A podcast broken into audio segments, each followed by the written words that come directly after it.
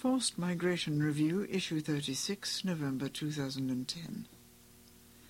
Evictions from DRC's Protected Areas by Kai Schmidt-Soltau.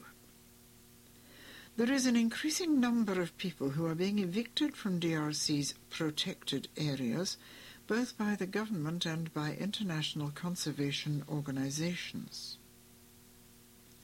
Conservation-induced economic and physical re- displacement cannot be treated as a minor issue since it affects the lives and livelihoods of as many as 17 million people in DRC, nearly 25% of the total population.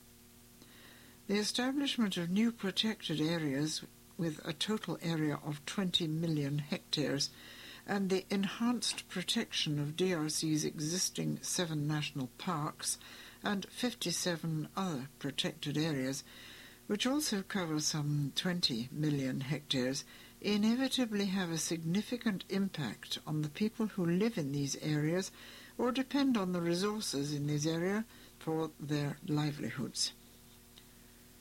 Current standards define development-caused displacement as the compulsory removal processes initiated when a project's need for right-of-way is deemed to override the right to stay of the inhabiting populations. As a result, local dwellers are forcibly evacuated and lose their lands and or their houses are expropriated. Furthermore, in an economic and sociological sense, displacement occurs not only when taking land compels physical relocation, but also when a particular development or conservation project creates restricted access to cultivable land, fishing grounds and forests, even if the traditional users are not physically relocated but are administratively prohibited from using the natural resources. This view had been echoed by the World Bank, which includes involuntary restriction of access to legally designated parks and protected areas in its most recent resettlement policy alongside involuntary displacement in respect of its effects and how they should be mitigated. End note 1. The Virunga National Park in eastern DRC is the oldest national park in Africa, established in 1925 for research and conservation purposes. After independence in 1960, revenue creation through tourism, mainly visiting the mountain gorillas, became an additional objective. The local people, however, benefited little from park income and were at no stage involved in the management or regulation of the park. At the same time, significant numbers of people were displaced from the ever-increasing park. Their access to traditional resources of livelihood in the park became more and more prohibited, and even in the buffer zone significantly restricted. The rural people, in turn, became quite hostile and resisted, sometimes violently, any extension or enhancement of law enforcement. In the context of state failure in the early 1990s, many of them returned to their old settlements in the national park.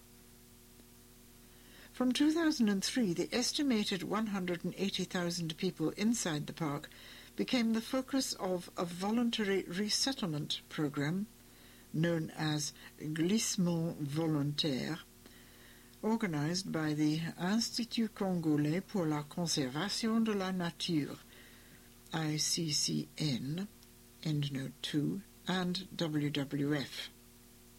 In 2004, more than 35,000 people were resettled from an area southeast of Lake Edward. Officials admitted that this resettlement was carried out at gunpoint, that no resettlement assistance was provided, and that the livelihoods of the affected people have not been rehabilitated.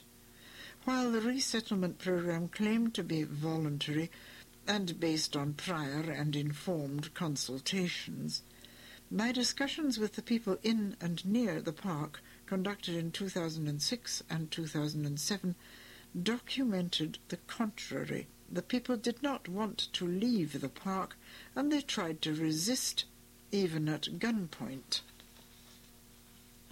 Box. Quote, First, Mobutu's men looted the land, then Bemba's gang, then the Sudanese, then the Lord's Resistance Army, and now it is African parks. A nun from Faraje near the Garamba National Park. End box. The idea of pushing large groups of well-organized and heavily armed agro-pastoralists out into the surrounding rainforest environment not only embodied significant risks to peace in the region, as the lands they were promised were already occupied, and to the livelihoods of the resettlers and the host populations, but also to the environment, as it seems inevitable that the resettlers will clear the forests at their new site to continue with their traditional livelihood patterns. Under the colonial administration, around 9,000 Mbuti had been allowed to remain on their forest lands inside Virunga National Park based on the bizarre notion that they were more like animals than humans. After independence, most were forced to settle in the villages outside the park. This enforced sedentarization had disastrous effects on their livelihoods, culture, and well-being. When the state failed, most of them returned to the park, but when the park management was reorganized, they were again forced to leave the forest and find places to settle. No resettlement assistance or land was provided to them. Currently, they have no legal access to land or to any natural resources, and as a result, they are now landless farm labourers. Box. Quote, Our new masters like the animals more than humans, and do not mind that people suffer as long as the animals are happy. Mbuti leader. End box with no involvement of the affected population in the decision-making process and with no assurance of internationally agreed safeguards to avoid impoverishment, it is hardly surprising that the authorities and the international conservation organizations are often perceived as yet another warlord that grabs as much land as they can get. End note 3 in the shadow of the overall conflicts in the region. Kai Schmidt-Soltau, Sch- Schmidt-Zoll at AOL.com, is director at Social Science Solutions. End notes. One. 1. http colon slash slash tinyurl dot com slash wb hyphen op4 hyphen 12 hyphen invol hyphen resettlement. Endnote 2 http colon slash slash www.iccn.cd